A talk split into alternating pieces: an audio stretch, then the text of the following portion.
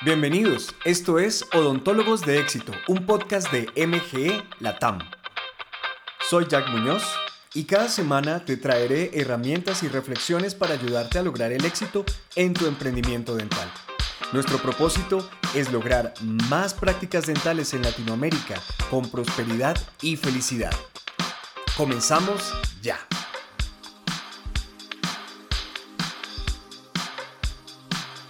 Hola amigos y amigas de odontólogos de éxito, me encanta estar aquí con ustedes y con el invitado súper especial que tenemos para el día de hoy. Sé que les va a gustar mucho y, nada, pues eh, siempre como, como hemos estado diciéndoles en los últimos episodios, no olviden primero que nada, dejarnos una reseña, una calificación en cualquiera que sea el directorio de podcast que estés utilizando, Spotify, Apple, Google, el que sea.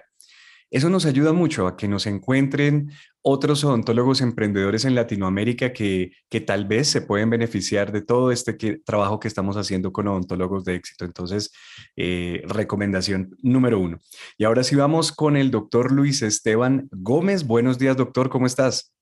Jack, buenos días, ¿cómo están?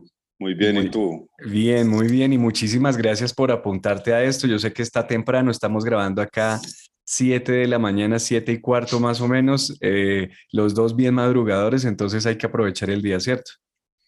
Jack, muchas gracias a ti por la, pues, por la invitación, por pertenecer a este grupo tan bacano, tan interesante que has hecho y la verdad que ha sido un aprendizaje muy bueno para todos. Qué bueno, doctor, muchísimas gracias. Entonces, pues empecemos por eh, contarle a la audiencia quién es el doctor Luis Esteban Gómez. Cuéntanos un poquito acerca de ti. Yo sé que es harto estar tener que hablar de uno mismo, pero pues toca presentarse. Entonces, ¿quién es el doctor Luis Esteban Gómez? No, eso es muy fácil. Yo soy odontólogo, egresado del CES en el 92. Em, hice una especialización en gerencia de salud pública en CSAFID y de ahí me, me, dediqué a trabajar. Siempre quise pues tener, cuando salí con la ilusión de uno tener su consultorio, la práctica que nos han vendido siempre, usted abre un consultorio, se llena solo y, y, esa fue una realidad que uno siempre se da de frente. Entonces empecé, no, no, no, empecé, papá odontólogo, eso fue una ventaja en algún momento, pero más adelante tomé la decisión pues de, de ir emprendiendo camino solo eh, tuve la oportunidad de aprenderle mucho a una persona que, que trabajé con ella más o menos 10 años gerenciando unas clínicas. Aprendí mucho, pero tomó el, llegó el momento pues de tomar la decisión si, si nos juntábamos o nos partíamos. Eh, se tomó esa decisión, fue difícil, ha sido un camino pues de, de superar muchas cosas, pero yo creo que, que ya logramos pues como consolidar una, un modelo de, de, atención en una clínica odontológica llamada Prevenga, pues que todos los días vamos poco a poco avanzando con un grupo de personas muy querido y muy interesante que se ha logrado unir a nosotros. odontólogos, auxiliares, especialistas, eh, operadoras de call centers, personal administrativo. Realmente se ha logrado armar un, un equipo de trabajo muy interesante. Qué bueno y me, me, consta eso. Definitivamente tienes un equipo muy bueno. Uno no podría hacer estas cosas y al en el tamaño en que las estás haciendo sin un buen equipo. Sería muy difícil. Así es. Yo creo que las empresas de servicio dependen de la gente y no del, y no del líder, sino de su equipo. Así es. Doctor, me, me dejaste aquí con una, con una inquietud. ¿Gerencia de salud pública? ¿Cómo, ¿cómo decides hacer esa, ese camino, tomar ese camino educativo? ¿Por qué? Pues mira, siempre me ha gustado ser, ser como, yo estudié ontología porque siempre quise ser independiente, o sea, nunca me vi pues como trabajando en, en una empresa, cumpliendo un horario, esperando una quincena. Entonces, eh, me presenté a un posgrado clínico que se llamaba eh, se llamaba Integral del Adulto en la Universidad de Antioquia y no pasé, porque me ha gustado pues la parte clínica, de hecho yo sigo haciendo parte clínica. Medio tiempo más o menos hago clínica y me voy rotando. No pasé a ese posgrado, eh, se me presentó una oportunidad de presentarme algo administrativo, me sonó. Eh, eso, era en, eso era en México, no se me dieron las cosas, no, no lo pude hacer, entonces me presenté al convenio CSA FIT, pasé, me gustó. Eh, haciendo el posgrado conocí muchas personas, creé una IPS en ese momento. No, pues a los dos o tres años la terminamos y, y ese fue pues como, como ese, esa época de posgrado. Claro. Miren que eh, hay una cosa bien importante, amigos de ontólogos de éxito, y es que uno a veces cree que el, el, el empresario, emprendedor primero, luego empresario, eh, como que nunca, nunca ha tenido fracasos, ¿no? Nunca ha tenido, y uno ve la parte bonita, ¿no? La parte glamurosa de todo eso, pero uno no ve los cables detrás de, de, la instalación y todo lo que uno ha tenido que pasar. Mira, por ejemplo, yo no sabía que habías tenido un EPS y que la había cerrado, esa parte no la sabía, pero, pero bueno. Vamos a estar hablando más de eso aquí durante esta entrevista y antes de seguir ya con los temas más, más, de, más específicos de emprendimiento y todo esto, ¿Qué te gusta hacer para despejar la mente? ¿Qué haces? ¿Qué, qué, qué, actividades te tienes alternas?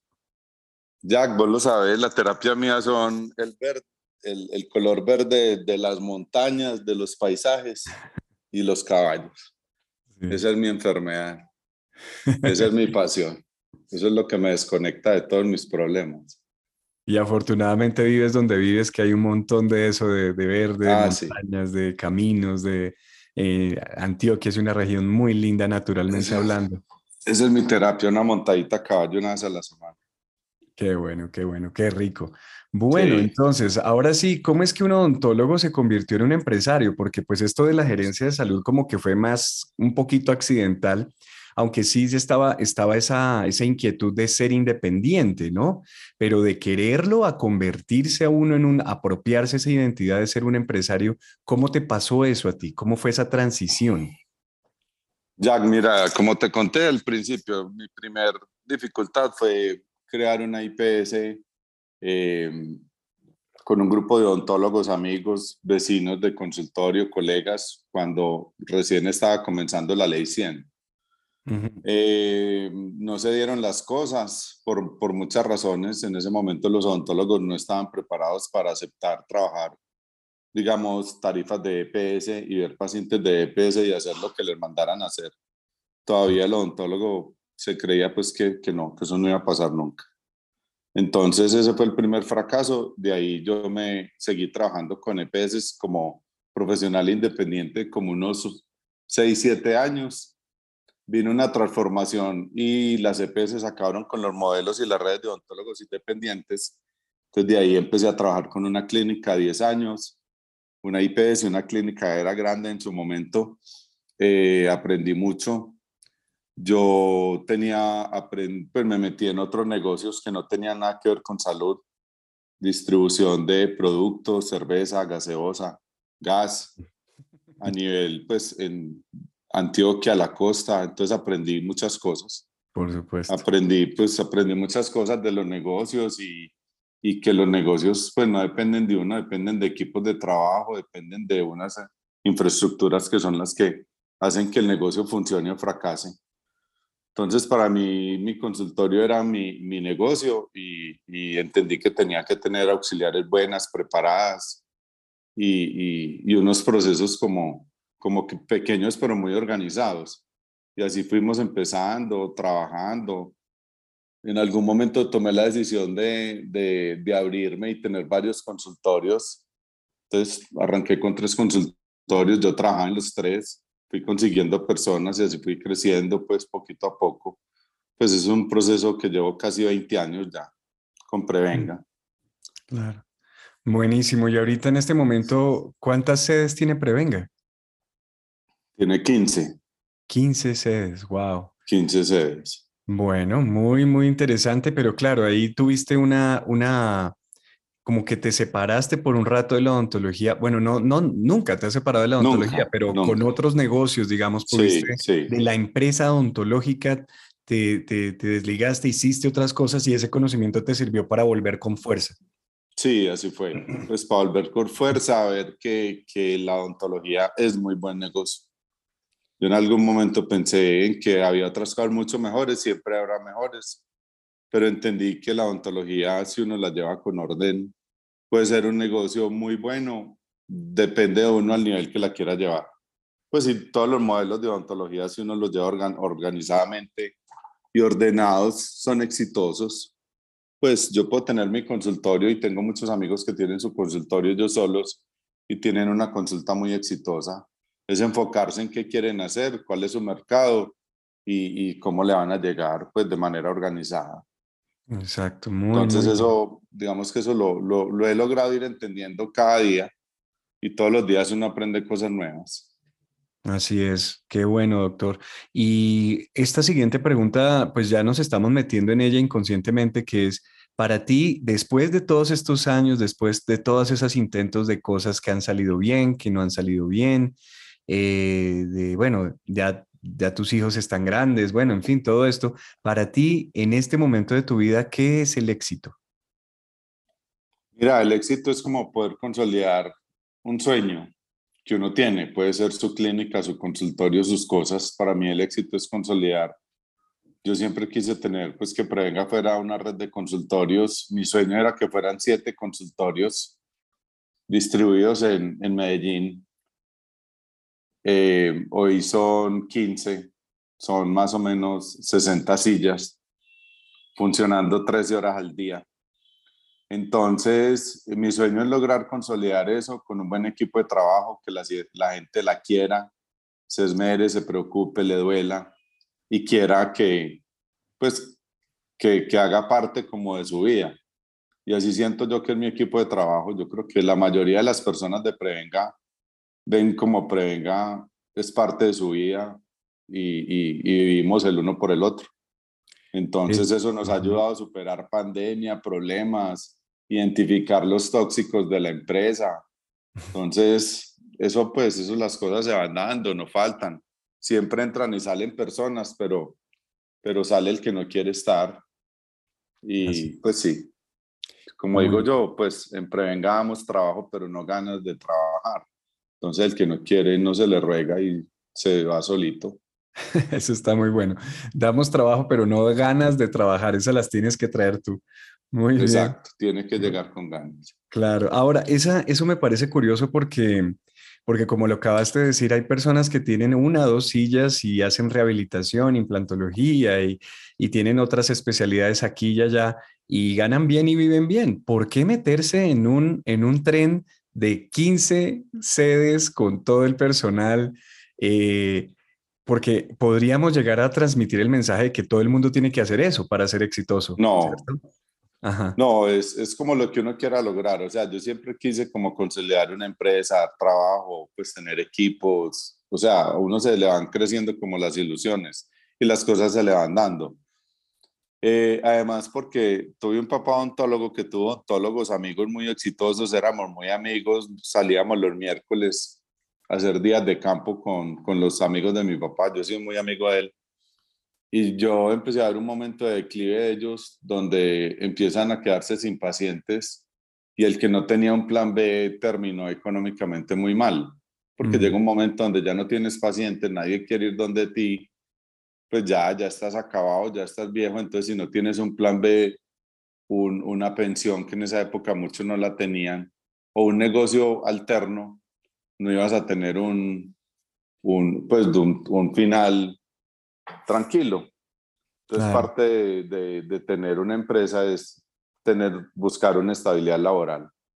Claro, y buscar también cómo, cómo esa empresa, eh, o sea, pasar de ser un, un, autoempleado a ser un empresario y que la empresa te deje dinero para también hacer otras inversiones que te garanticen un, una vejez tranquila y una calidad de vida en ascenso, podría ser. ¿Qué piensas de eso? Sí, pero más que las inversiones son tener una buena pensión. Claro que ahora con este nuevo gobierno ya tiene que entrar uno a revaluar el tema de la buena pensión, porque ya tiene uno que ir pensando cómo va a ser esa buena pensión. Hay que cambiar ese esquema. Claro. Pero, pero así es. Bueno, muy bien. Ahora, cuando, cuando están empezando a crecer los odontólogos, que pues tú sabes que nosotros trabajamos con gente que tiene una silla, dos sillas y hasta eh, empresas grandes como la tuya, eh, algunos cuando comienzan a crecer el principal miedo que tienen es contratar gente y manejar personal, como que le huyen a eso. Eh, muchos tienen dificultades con contratar y manejar ese personal. ¿Qué cosas te han funcionado? Ya nos dijiste una, ¿no? Ser claro con la gente y decirle, mire, aquí yo le doy trabajo, pero ganas de trabajar no, y si no las tiene, pues adiós, de adiós, no, no, no, no nos sirve. Pero ¿qué otras cosas te han funcionado a ti para poder manejar equipos de ese tamaño? Mire, hacer la selección de personal para temas de servicios, de salud y para odontología, creo yo que es de las cosas más difíciles que hay, ¿cierto? Porque uno, uno solo cuenta con una hoja de vida donde, donde uno define un perfil de la persona que está buscando. Pero tiene que, en odontología es muy importante cómo es esa persona, qué tanta actitud de servicio tiene, cómo es su trabajo en equipo y cómo es la, la atención frente al paciente. Entonces, fuera de que tiene que ser bueno clínicamente, cumplir con un perfil, una experiencia o unos conocimientos que uno define, pues tiene que ser una persona capaz de trabajar en equipo y, y muy, y muy buena para atender los pacientes.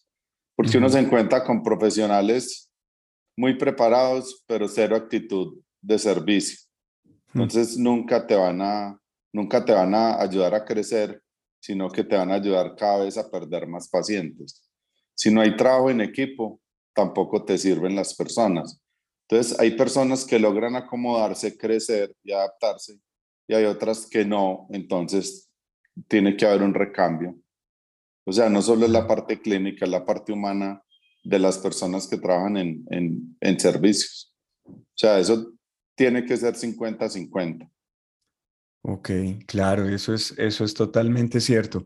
Y, y bueno, a la hora de, digamos que muchas personas quieren crecer también, ¿no? Como que decir, eh, así como hizo el doctor Luis Esteban, yo también quiero poderlo hacer, quiero tener mi propio consultorio, quiero poder, eh, ¿cómo manejas eso, no? Que tú les capacitas, les inviertes, eh, les pagas muy bien a, tu, equipo clínico y en general a, la gente, y luego ellos dicen, no, yo me quiero ir y me voy.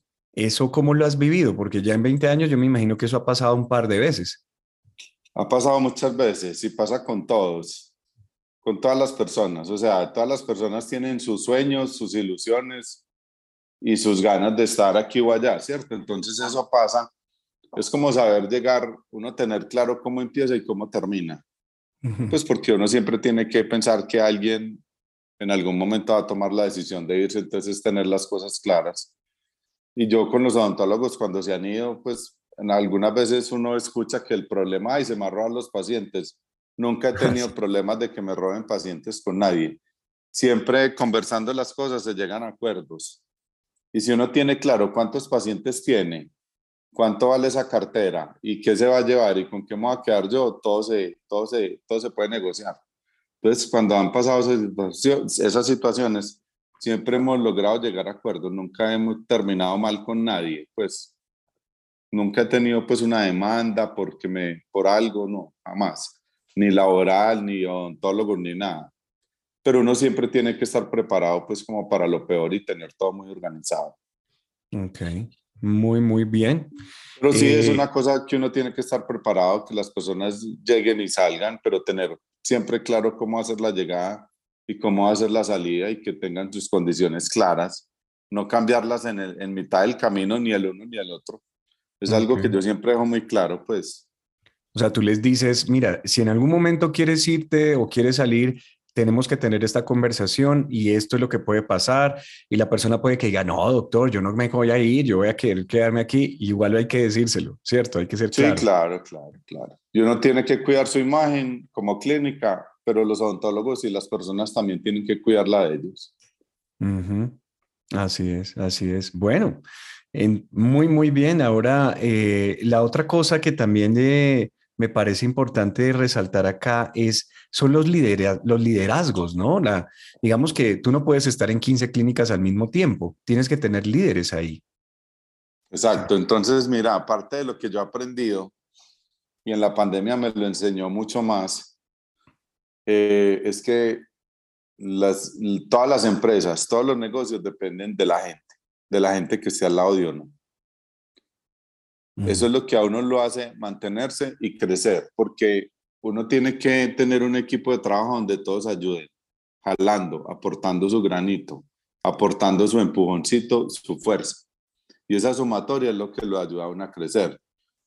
Entonces nosotros en Prevenga, pues yo tengo un equipo administrativo que hemos logrado conformar, ya llevamos mucho tiempo eh, y, eso ha sido pues un éxito total. Eh, pues yo, yo me acuesto tranquilo, me levanto tranquilo, me siento súper bien acompañado. Cada sede tiene su líder, un odontólogo líder, tiene auxiliares líderes, cada uno es apersonado de sus cosas, pero todos saben trabajar en equipo, todos se apoyan. Entonces, no dependemos de personas, dependemos de procesos que están ajustados. Obviamente siempre hay oportunidades de mejora y manejamos muy buena comunicación. O sea, es un, hemos hecho un equipo donde nos decimos las cosas, lo bueno y lo malo. Y todos lo tenemos que ver como oportunidades de mejora. A mí me dicen, todos los días me dicen cosas que no están bien y a mí no me puede dar rabia. Antes doy gracias de que me las estén diciendo porque eso es lo que me ayuda a corregir y así lo ven los demás cuando uno les pasa no un llamado de atención, sino una oportunidad de mejora. Y uno en el equipo tiene que aprender a asumir las oportunidades de mejora para poder crecer y, y ese es el éxito y así se van conformando los líderes y las personas van asumiendo como sus roles con liderazgo dentro de, dentro de la empresa. Y eso es lo que nos ha ayudado porque uno solo no es capaz. Hay muchas cosas que yo no sé y yo las pregunto sin, pues sin pena, venga esto, no, déjeme, yo pregunto, yo pregunto en el grupo porque no sé cómo, cómo se hace. Pues son muchas cosas que, que a uno se le pasan, pero los equipos las saben y las tienen claras. De acuerdo, y eso me gustó mucho porque aquella vez que estuvimos haciendo esas, eh, esos entrenamientos en ventas eh, presenciales allá para tu, para tu equipo, tú estabas ahí, el primero de la fila eres tú. Yo, yo decía, wow, este señor eh, vende, eh, no tiene problemas con esto, es un empresario y es el primero de la fila el que está ahí aprendiendo y eso me dio mucha alegría porque era darle ejemplo también a tu gente, ¿no? Entonces, doy fe de lo que, de lo que estás diciendo. Eso es bien, bien importante porque a veces uno puede caer en la arrogancia de, de creer que ya lo sabe todo y eso sí que creo que no es bueno, ¿no? Jack, por preguntar no cobran, entonces yo todo lo pregunto. muy bien, muy bien. Doc, otra cosa, otra cosa que me parece interesante de, de, la, de, tu forma de manejar las, las cosas, eh, fue alguna frase que me has dicho varias veces cuando hemos pensado y eh, o hemos eh, hablado de, todas las cosas que quieres hacer y, y, programas que quieres introducir en Prevenga, me has dicho siempre, no voy a empezar ningún programa que yo no pueda medir es importante antes de meterme en cualquier cosa saber cómo la voy a medir y cómo va a ser una medición precisa. ¿Por qué los indicadores o desde cuándo se volvieron los indicadores para ti tan importantes? Eh, hace muchos años en, otros negocios todo se manejaba por medidas. ¿Cuántos litros vende? ¿Cuántos kilos vende? Todo era así. ¿Cuántos kilómetros recorrió? Y y de eso dependía el ingreso. Entonces, eh, yo traté de aplicar eso a odontología y todo lo, que, todo lo que vamos a hacer, cualquier proceso, ejemplo, un proceso de confirmación de citas. Cuando definimos cómo lo vamos a hacer, tenemos que definir cómo lo vamos a medir. Y hasta que no lo tengamos claro de cómo lo estamos midiendo y, y, y se haya tenido la oportunidad de probar que la medida es acertada, no lo, no lo replicamos en las demás sedes, siempre trabajamos pilotos. Entonces, todo el tema de mercadeo, confirmación, productividad, ocupación, lo medimos semanalmente, de todas las sedes, de todos los odontólogos. Entonces, medimos todo, pues todo lo que se pueda medir. Que es casi todo. sí, sí, o sea, todo. O sea, nosotros medimos cuántos pacientes atiende una persona, cuántas cuántos debemos atender en una agenda, cuántas citas ocupamos, cuántas no ocupamos, cuántas se confirman, cuántas asisten, cuántas cambian. Y eso lo miramos semanalmente los lunes hace por ahí siete años. Todos los lunes o el primer día del mes hábil hacemos reunión con todas las sedes, con las auxiliares líderes de cada sede. Los martes con todos los odontólogos líderes. Y los jueves con las personas líderes de los procesos de confirmación, asistencia y recuperación. Entonces hemos tratado de medir todo. Genial. Ahí el software ha sido fundamental, me imagino, ¿no? Sí, sí. No, y, y, y, la, y pues y crear como esa capacidad de las personas de, de estar midiendo, de estar haciendo calendarios, porque más, más importante que uno tener el número es que las personas en el día a día, cuando hacen el cierre del día, digan, me fue bien porque atendí tantos pacientes, logré recuperar tanto por ciento, disminuí la inasistencia en tanto. Pues no es que yo sepa al final de la semana o al final del mes, no es que ellos lo vean en el día a día. Y si las cosas no están bien, ¿por qué? Que comiencen a hacer ajustes, claro. Sí, claro, y no tienen que esperar hasta que llegue donde mí. Ellos en su día a día lo van haciendo y se preocupan y miran y dan ideas. Venga, hagamos esto, a mí me funciona esto. Y eso es una retroalimentación que hacemos siempre entre las diferentes personas y eso nos ha ayudado muchísimo. O sea, es que la solución la tiene el equipo. Uno simplemente la, como que la, la canaliza y la replica, pero, pero las soluciones están en la gente, todas. De acuerdo, así es. Pues precisamente para eso tienen un equipo, ¿no? Y hay que escuchar al equipo. Bueno, y hay una cosa que, que, que, siempre les pregunto, porque pues parece que haces muchas cosas, ¿no? Obviamente ya nos estamos enterando de cómo es que logras hacer tantas cosas y es porque tienes delegación, tienes equipos de trabajo que te apoyan y demás. Pero ¿cómo has logrado equilibrar el tiempo de familia? Porque también sé que eres un hombre de familia y, y siendo antioqueño, pues eso es un valor bien, bien importante en la cultura. Entonces, ¿cómo has logrado equilibrar eso? Eh, hace, hace un tiempo, pues una vez se, se le va la mano un poquito y se le da más de la cuenta en el trabajo, eh, pero, pero en algún momento tomé la decisión de que, o sea, trabajaba hasta cierta hora, llegando a mi casa, lo único que hago es ver el cierre del día. Todos los días veo el cierre, sede por sede. O sea, yo tengo, tenemos una forma de medir, entonces, de pacientes atendidos, inasistidos, el recaudo y cómo es el comportamiento frente al mes anterior. ¿Cómo voy? Eso lo miro todos los días, pero ya me demoró media hora. Entonces, a las 7 de la noche hago eso siempre. Y, y ya, ya me desconecto. Nunca, siempre trato de llegar temprano. Solo hay un día que es mi día de caballos y amigos que sí tratamos de juntarnos con amigos a ver caballos, ya tertulias de caballos, que es jueves o normalmente ha sido jueves los últimos 20 años de mi vida, entonces eso también lo ayuda mucho a uno a equilibrarse mentalmente y fin de semana sagrado con la familia, todos, nunca por fuera. Qué bien, qué bien. Bueno, una pregunta que, que, que, bueno, que yo creo que algunos se han hecho y te han tratado de reflexionar, pero pues pocos tienen la oportunidad de hablar con una persona que lo ha logrado en una medida importante. ¿Se puede hacer empresa alrededor de la odontología en Colombia?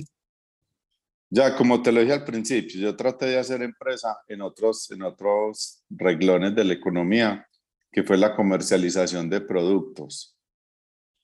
Yo comercialicé cerveza, gaseosa, gas, trabajé con software, trabajé con procesos de facturación en el año 2000. O sea, he hecho muchas cosas y volví a la odontología y me parece que es el negocio que más puede acomodar uno a su medida. O sea, como lo dijiste ahora, yo lo puedo tener de una sola silla, ser muy organizado, muy rentable y, y, garantizarme un futuro, ¿cierto?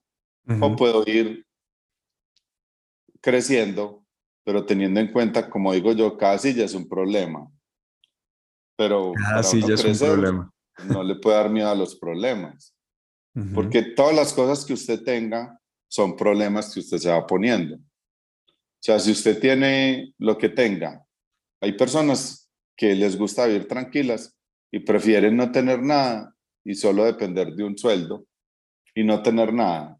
Ya cada cual mira cómo es su zona de confort.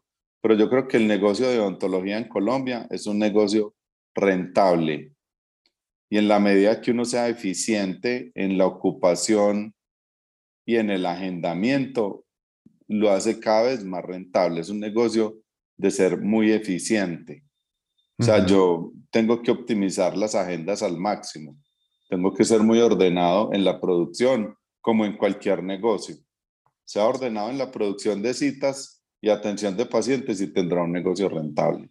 Claro, sin lesionar el servicio al paciente, porque, claro, ese es el, problema, ¿no? Que Es lo que hay que proteger. Yo no puedo, yo no puedo, o sea, uno no puede mejorar productividad, lo voy a decir de una forma vulgar, arrumando pacientes en una sala de espera o acumulando los pacientes en la sala de espera. Yo tengo que tener una odontología productiva con, un, con unos tiempos muy bien organizados y programados, donde yo no pierda tiempo, pero que tampoco genere retrasos largos. Nosotros medimos mucho el tiempo de espera y nunca estamos por encima de 15 minutos y siempre tratamos de que sea menor, obviamente. Hay momentos donde uno se retrasa, pero es algo que siempre tratamos de controlar mucho, que las agendas sean muy ordenadas y tengamos un promedio, un número promedio de atenciones dependiendo del servicio. Tratamos de que nunca las citas sean de menos de media hora, solo con algunas excepciones en ortodoncia. De resto, ninguna. Ninguna agenda es de menos de media hora. Wow, muy bien, muy, muy bien. Y hablemos de este tema que yo sé que, que es un, un, tema, digamos, candente para muchos y, y, es que ha habido la tendencia de competir por precios, ¿no? Como que, como que muchas veces se ha considerado que esa es la única manera que hay para poder de, eh, competir contra otros modelos. Y como hemos estado hablando durante el podcast, hay diferentes modelos, no todos son iguales y todos son válidos, ¿no? Si, si, si se hacen con calidad, con cariño y con realmente esmero en, la, en, el resultado clínico hacia el paciente, todos los modelos son válidos, depende de lo que tú quieras hacer. Una, un consultorio o una clínica de pequeño formato, mediano o grande, eso es cada, cada quien decide en qué lío se quiere meter más o menos. Eh, Así es, es, es correcto. Yo creo que eh, que competir por precio es un error fatal. Y es un error que cuando uno se posiciona por precio, si cambia, se quiebra. Y eso lo he visto en muchas clínicas, en muchos consultorios, que, que se posicionan con precio y cuando ya lo quieren modificar porque ven que están trabajando para nada, ya nadie les vuelve, porque no hay nada que me haga, pues que me haga volver. Es que yo vine acá por barato si ya no es barato, ¿para qué vuelvo? ¿Cierto? Claro. Yo, yo creo que los pacientes, mire, yo tengo, yo he hecho odontología toda la vida, desde, desde antes de salir de la universidad. Empecé, ahora no se puede, pero yo empecé por ahí en octavo semestre a hacer cositas. Em, y tengo pacientes de hace 30 años y me buscan donde estén, no muchos, poquitos, la verdad, porque yo no hago, yo hace mucho tiempo no veo pacientes nuevos pero ya atiendo los hijos y los nietos de muchos que fueron pacientes míos. Y yo nunca trabajé por precio. Yo cobro lo que yo creo que vale mi trabajo. Yo defino cuánto me voy a ganar yo como odontólogo y cuánto se debe ganar un odontólogo de prevenga. O sea, nosotros definimos cuánto debe ser el ingreso mínimo de un odontólogo de prevenga. ¿Cuántos pacientes va a haber por hora? Y cuánto con las tarifas que uno define, o qué tarifa define para que logre hacer eso. Entonces nosotros tenemos definido que un, un, paciente de preve, un odontólogo de prevenga tiene que ganar bien, si es bueno. que es bueno? Que venda, que ofrezca, que los pacientes le crean, que confíen en él y que sea buen odontólogo, buena persona y, y va a tener pacientes siempre y nunca, nunca, nunca le va a ir mal. Y, los pacientes por precio son pacientes que no son fieles a la consulta. El paciente por servicio siempre será fiel a uno. Y nosotros lo hemos demostrado. Nosotros trabajamos con EPS y muchas personas no creen en eso. Yo le creo mucho a esos modelos mixtos. Y si yo atiendo una urgencia bien por EPS, esa persona se queda conmigo. Hmm. Así le toque pagar lo que le toque pagar tenga facilidades de pago para financiarle al que no tiene plata, pero no le regale el trabajo. Esa es mi forma de pensar, o sea, tenga facilidades de pago y, sepa ofrecer la necesidad que tiene, no se la invente, identifíquela y ofrézcale la solución a la tarifa que usted cree y si no tiene plata, ofrézcale medios de pago. Exacto. Pues eso te, eso te lo aprendimos a vos. o sea, es vender, no que me compren. Ese es un problema de ontología que no sabemos ofrecer, no vender, sino ofrecer. Y entonces, pero el precio no, yo creo que competir por precio es un error. El error más grande de los odontólogos es regalar el trabajo y hablar mal del colega. Todo eso se devuelve y, es muy, y pasa mucho. Así es, así es. Bueno, para los, los que están escuchando esto en otros países, hemos tenido aquí dos términos que hemos hablado durante a lo largo de la entrevista, IPS y EPS. Son dos, eh, bueno, figuras o, partes del sistema de seguridad eh, social que tenemos eh, en Colombia. Y, bueno, pues sí, búsquenlo en, en Google, pero pero son parte de, de, esa seguridad social que todos tenemos que tener, afiliarnos y si queremos asistir a esos servicios son opcionales, hay cosas que cubren y hay otras cosas que no, y para las que no, pues ahí están los servicios privados de salud, incluyendo los odontológicos, y a eso se refería el doctor con el modelo mixto, ¿no? Atender pacientes particulares, pero también tener convenios con estas empresas, ya sea de salud, de, digamos, normal, de, los sistemas normales o los sistemas más... Eh, un poco más costosos, ¿no? Que, aquí también son selectivos por ahora, ¿no? No, no sé cómo va a ser eso en, unos años, pero, pero al parecer sigue todavía la cosa como está. Y ya por último, doctor, para no quitarte más tiempo, y yo creo que hemos aprendido mucho, pero si tú pudieras sintetizar, yo sé que es difícil esta pregunta, pero si pudieras sintetizar en algunas cosas, ¿qué debería aprender un odontólogo en, ¿qué debería aprender un odontólogo emprendedor para ahorrarse muchos problemas y lograr el éxito? Digamos que yo soy el odontólogo y te digo, doctor Luis Esteban, vea que quiero, quiero poner una clínica. Eh, ¿Qué consejos me da usted para, que, para, para ahorrarme líos en la vida en este negocio de la, de la, emprendimiento odontológico y que me vaya bien?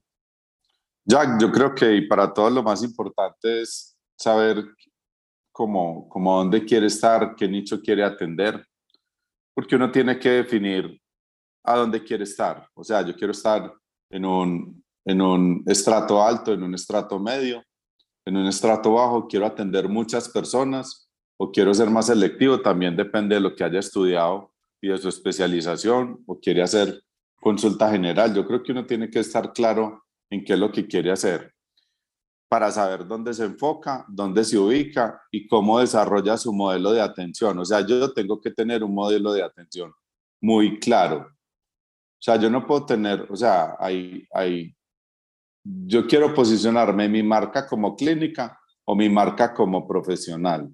Todo funciona, pero tengo que tener claro cuál es el modelo que yo quiero implementar. Otra cosa muy importante es que tengo que tener muy claro cuáles son las regulaciones que me van a aplicar a mí, si soy empresa o si soy profesional independiente. Y hmm. antes de empezar, las tengo que valorar, ver si es viable mi negocio y si es viable mantener el cumplimiento de esas normas. Porque lo único que uno no se puede equivocar es en incumplimientos de normas que le encierre de su consultorio en Colombia. En Colombia hay un sistema de regulación muy estricto que si usted no lo cumple, le cierran inmediatamente su consulta. Y fuera de eso, lo multan. Entonces tiene que ser muy cumplido en eso. Y ya lo otro es, obviamente, tener equipos de trabajo y, y, mantener y retener los pacientes, que es lo que vos nos has enseñado siempre. Mantener y retener los pacientes es más importante que conseguir nuevos. Eso, pues eso sería como algo, no sé, sintetizar esto es muy complejo, pero más o menos. Bueno, muy bien, doctor. Muchísimas, muchísimas gracias. Eh, realmente ha sido una, una, un rato bastante, bastante ilustrativo. Muchas gracias por tu generosidad en compartir estas cosas. Yo creo que hace falta que la gente que tiene éxito eh, comparta, comparta sus experiencias, que a veces no se hace pues por ideas eh, raras ahí, pero, pero tú eres muy generoso en esto y sé que si alguno, algún colega quiere preguntarte algo, seguro le sacas el tiempo y le echas la mano. Entonces, te quiero agradecer en nombre de toda esta comunidad de odontólogos de éxito de este podcast y, de MGE por también confiar en nosotros y, nada, pues que tengas eh, una excelente semana y, y que ojalá futuro nos puedas volver a acompañar en este podcast para bueno, para que nos sigas regalando más, más información, más consejos y tu experiencia, que es lo más, lo más valioso. Jack, muchas gracias por tu invitación. Siempre que necesites estaré dispuesto a participar. Eh, y muchas gracias por tenerme en cuenta y un saludo a todos los colegas. Bueno, ese fue el doctor Luis Esteban Gómez de las clínicas Prevenga en Antioquia. A ti por escuchar, muchísimas gracias. Sé que este episodio se nos fue un poco más largo, pero creo que ha sido, cada minuto ha valido la pena. MG Latam tiene programas educativos de entrenamiento y coaching personalizado para ayudarte a llegar a un nuevo nivel con tu práctica dental. Si todavía no lo has recibido o quieres volverlo a recibir, agenda un diagnóstico gratuito que es el primer paso para evaluar si, nuestras soluciones son para ti. Eh, así que si todavía no lo has hecho, puedes escribirnos a través de nuestro perfil de Instagram, arroba MG Latinoamérica, o escribirme a mí si quieres en jackm.mglatam.com. Esto es J-A-C-K-M arroba mgelatam.com. Nos escuchamos en el siguiente episodio. Que tengas una feliz y productiva semana. Esto es Odontólogos de Éxito.